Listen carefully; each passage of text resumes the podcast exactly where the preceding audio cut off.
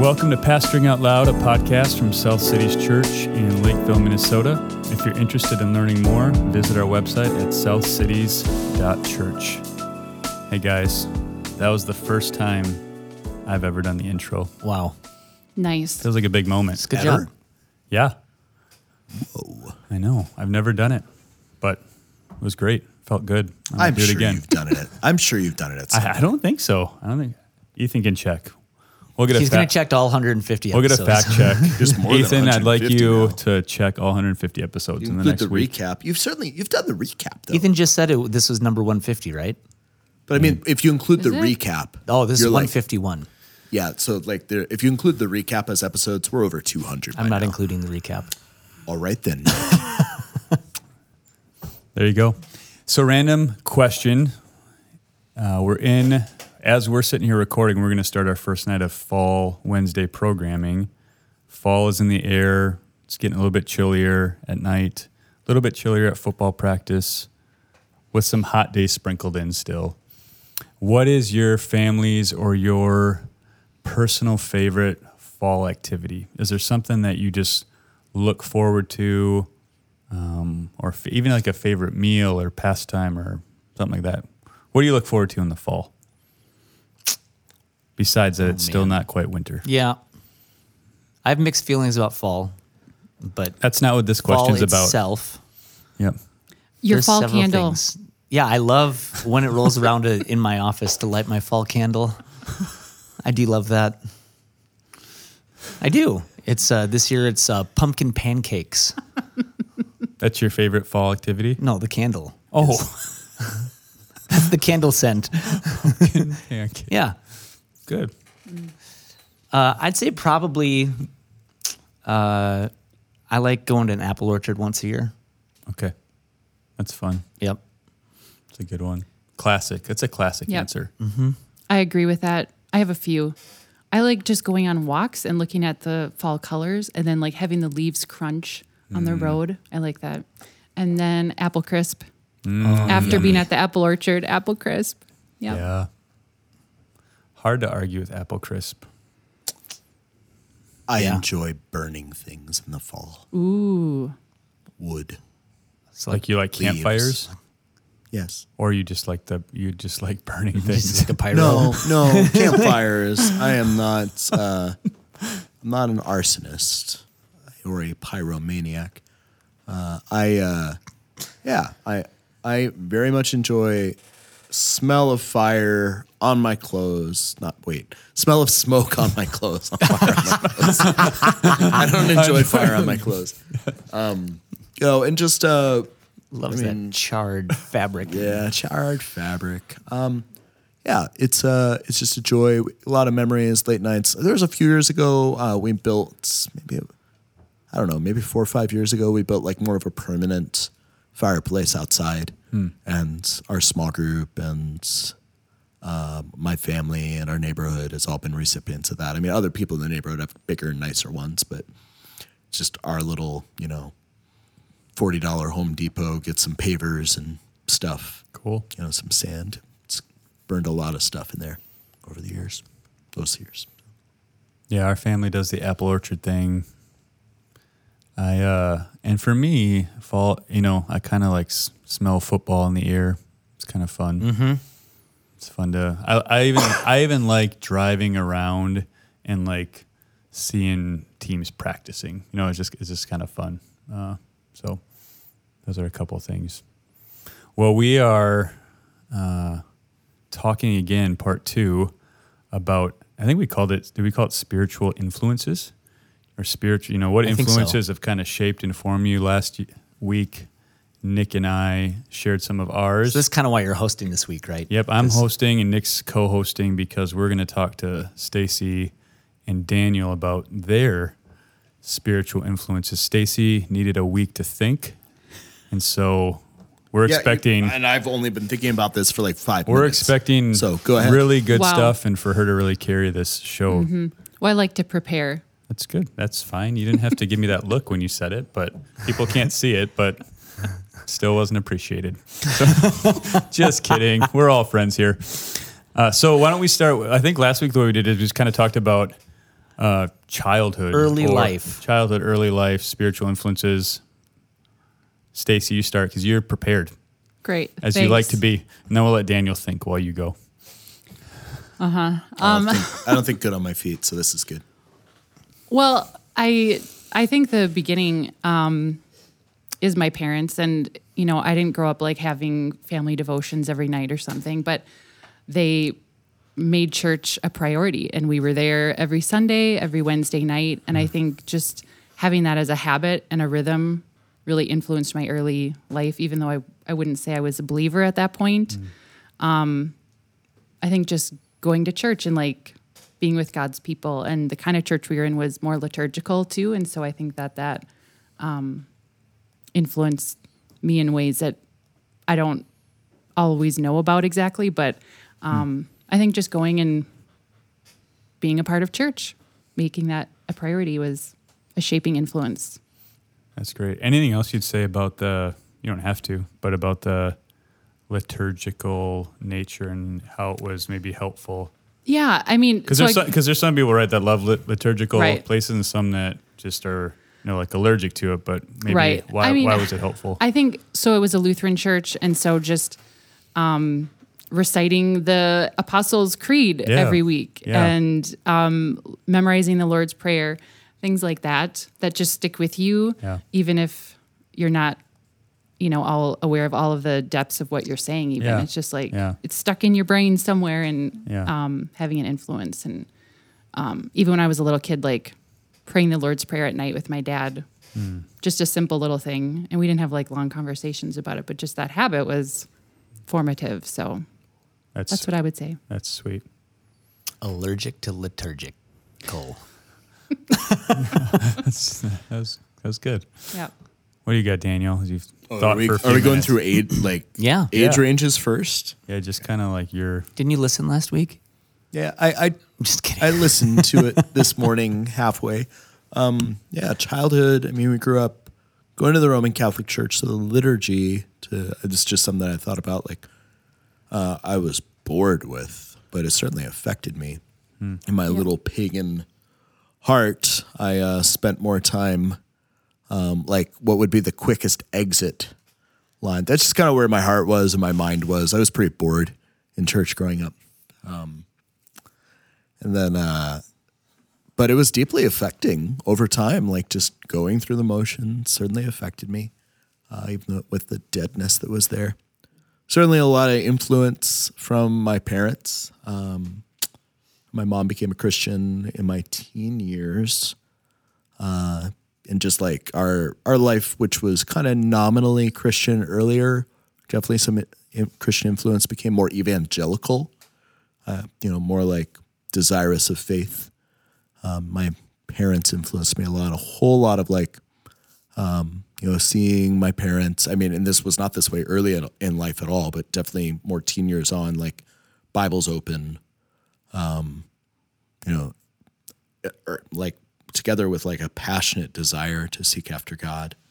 Um, you know, a couple other people, you know, there's, uh, I mean, I made a big list. This be fun. There's Father John at the at St. Anne's uh, Church in Mason, Ohio, I think, who I think was probably the first time that I heard the gospel like preached, Bible open.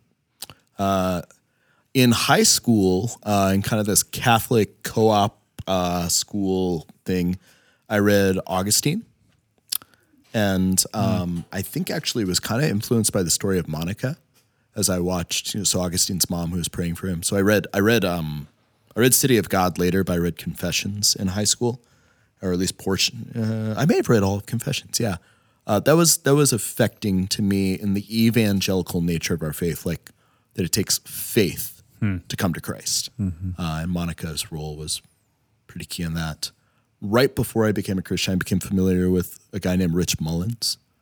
Um, probably two, three years before, in his uh, uh, the the compilation album. Um, oh, I can't remember what it's called. There's two volumes of it, but I listened to that a lot. And then he died. Uh, I think September of 1997. Uh, that was affecting to me. That he, uh, you know, just his music and other stuff. So, yeah, I think that's like younger childhood heading towards adult. Well, praise God for parents Yeah. who are faithful as they come to know Jesus and try to help us, and a good call, even just for the church, you know, for as as uh, for us to be faithful parents, but also to be looking out for young adults and kids who need mothers and fathers in the church to pour into them where maybe they don't have that luxury. You know what I mean? Yep. Because we've that's been a part of all of our stories and what a gift and privilege it is. Uh, but just a good call to look out for the folks that don't have that, you know, and to be leaning in and loving them too. Yeah. So you both kind of talked about parents and influence, um, almost kind of pre-faith a little bit. So what about maybe kind of the next stage of when, you know, this is a, f- a phrase, you know, when you came to know Jesus, when or when you know really be, began to take ownership of your own faith, which you know, kind of that stage where it became more real and more yours and more, you know, maybe maybe the moment of saving faith and shortly thereafter, who were the influences maybe during that segment of your life? For me, it was, um, I believe I came to faith around age 14. I don't have like a certain day in mind, but it was sometime that year because we did switch churches. We started going to a charismatic Lutheran church. So very different than what we had started with. Huh. Charismatic Lutheran Um, Yeah, Church. kind of like North Heights, if you're familiar. But um, Yeah. and I that was the first time I'd ever heard people in everyday life talk about having a relationship with Jesus. And their worship was compelling and it was just it felt really genuine. And I feel like sometime that year I was reading my Bible and, you know, praying and like sometime sometime in that year that happened. But I would say that then um, my youth pastor and other youth mentors, you know, female youth mentors that discipled me, um, having Bible studies in my high school throughout that early Christian, um, those early Christian years were super influential. And um, that's been something that I've prayed for my own kids to have that experience Yeah. in youth group and just having that um, supportive mentors and Christian friends in their lives was just really formative for me. That's great. Yep. Awesome. What about you, Daniel? Yeah, there was. Uh, we're going for a while here. There was Larry and Scott, who are the father and son, both pastors at the church that we were initially at after I came to faith. Um, and mainly about them, just that they got up and opened the Bible and preached the word, you know, uh, each week. Um, there was Rick, who was another elder there, who. Uh, actually, I should hang on to Rick for a second because uh, you know, it's 2002 or 2003, and I was involved in an inner city ministry in Cincinnati. And a person on that team, Corey, gave a copy of Desiring God to uh, another person on that team, a good friend named Jeff. And I just looked at that like, is this even orthodox? Like, I don't know if this is orthodox. Then a year or two later, Rick, who's an elder at the church and undertook the daunting task of mentoring me. Uh, I think I offhand mentioned to him, like, yeah, like desiring God, Calvinism. He's like, You're a Calvinist, aren't you? Like, your prayers sound like a Calvinist, like everybody's prayers. Like, what? Mind, I remember exactly where I was at the Eastgate Starbucks uh, near the Chick fil A that I worked at. Uh, I was on the phone with him, and I was just like, Really? Is this a thing? So uh, that opened up uh, my world a little bit to Christian hedonism and more specifically Calvinism. Uh, I got familiar with Spurgeon in those days, and actually Susanna Spurgeon too. She she wrote stuff as well, and uh, seeing him and her as a pair and uh, how they worked in ministry together was cool. They're the guys in my wedding Jeff, Johnny, Michael, and Ryan, who are all great. Michael and Ryan, if you're listening to this, 2024 election is coming. I'm still game for that podcast you want to do with perspectives on that. And then uh, Jeff and Johnny, uh, yeah, also good friends. Um, the guys uh, junior year that were in college room with me. So uh, Dave and Daniel uh, with his EpiPen, and uh, then Melcher, who became one of my dearest friends and probably my best friend for a long time. He and his wife Rachel are great influences on us. And then probably like for this period of life, uh, probably Natalie is probably the biggest influence. So just watching her faith grow and watching her faithfulness to the word and to prayer, especially through suffering in our dating years and early marriage, just like probably more influential, like existentially than just about anything um, on my life, I think. I talk about Jim and his uh, like a professor in college who I didn't know very well, but his way of putting the world together in both history and Bible was shocking. There was Brent, who is a faithful theologian. Um, you know, Brent, uh, you'll probably listen to this podcast. You're great.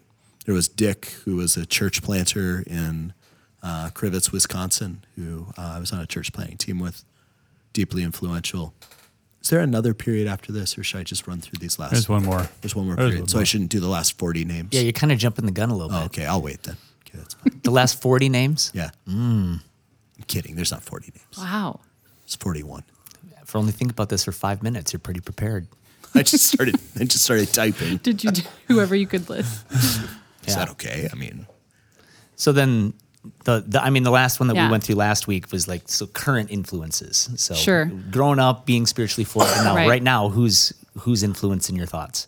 Well, I'm gonna actually just rewind like a tiny bit, Uh-huh. just more into like my er, adult and um, into now too. But um, I think like, well, I have to say Peter because we met in college, and um, Peter. it was through him, along with uh, the situation at the time that in college that introduced me to Reformed theology, and he he did not convert me to it, but um, the Lord did open my eyes. That's to right. See. It was the Spirit, Stacy. It was.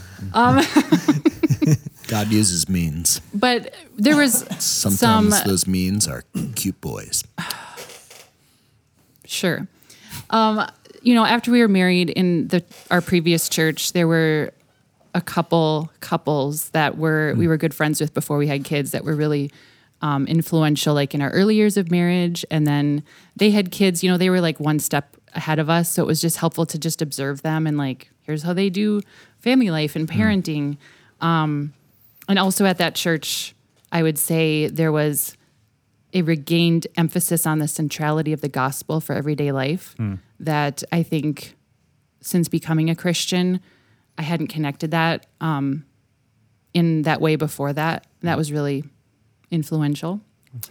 Um, and then within the past, I guess, five to seven years, I don't remember how long it's been, um, just for me personally in ministry, I would say like CCEF classes um, and then professors at Westminster Seminary have been influential, really spiritually forming as far as like how I view sin and suffering, how the gospel speaks to both of those, and then also helping me understand biblical theology because I didn't even know what that was.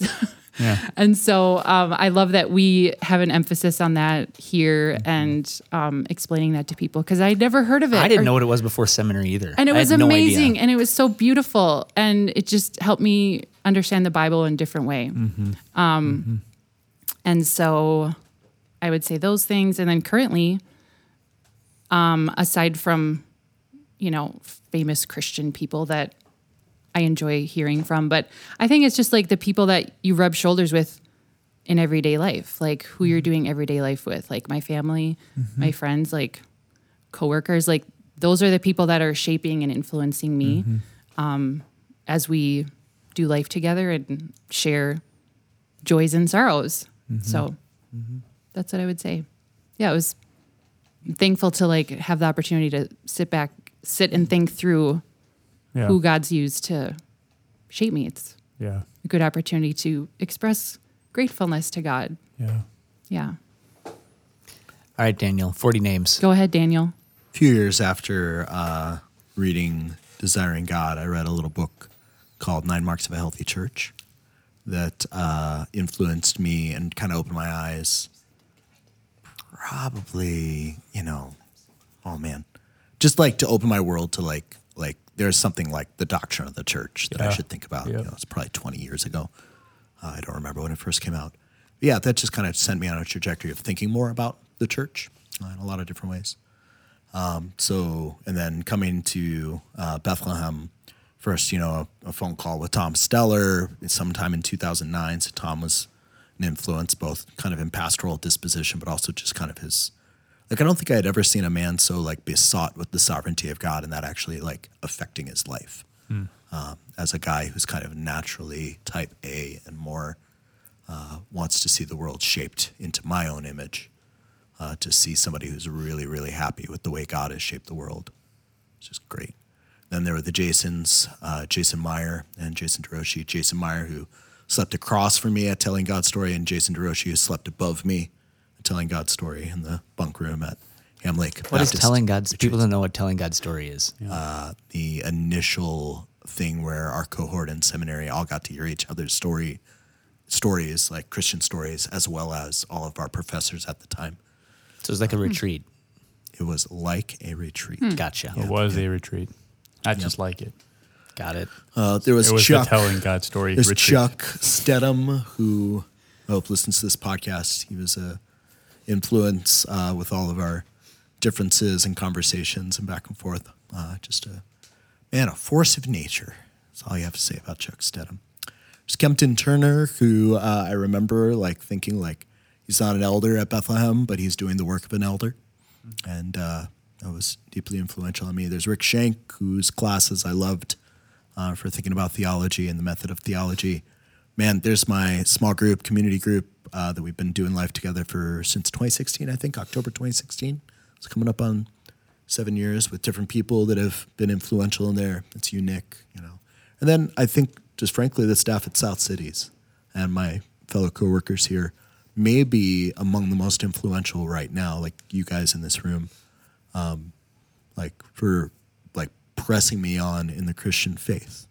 Uh, you know, Sinclair Ferguson said, uh, you know, the most effective thing for growing you spiritually is not daily devotions, but actually daily commitment to one local church for a long period of time. And so I think part of being a a person at a church is just like I'm frankly more than just about any other name I've mentioned, except perhaps my parents and my wife. You are all more influential than any of those. So I think it's just uh, important to acknowledge that like present reality is often trump uh, past influences, and I'm really grateful for this influence as well here. That's me. All right. Well, great. Anything else you guys want to add? Wish you said. I foresee many things being influential in the future, Great. And I'm always open to more influences. So if you have people that have influenced you that you would commend, should pass them on to me. So Tim Keller, I was going to say Tim Keller, Oh. David Powlison. Oh, They have both. They are both with Oh, the man. Lord now, you know, but you know who I'd add would be Ed Welch. Ed Welch of all those people would be like. There's so much that he's written that I just like deeply enjoy. Um, Mm-hmm. And Greg Beale, oh, love me some Greg Beale. Just name everybody that you've ever read. Not everybody. have you seen My Office? Like, no, not everyone. I'm kidding. Great. Well, hopefully this was helpful for our people just to think through spiritual formation, who's um, influenced us in the past, and to thank God. Uh, just have a spirit of thanksgiving for God- His work in us through finite people that All He uses. praise and glory to God Yeah. for all of them. Great. Thanks, guys.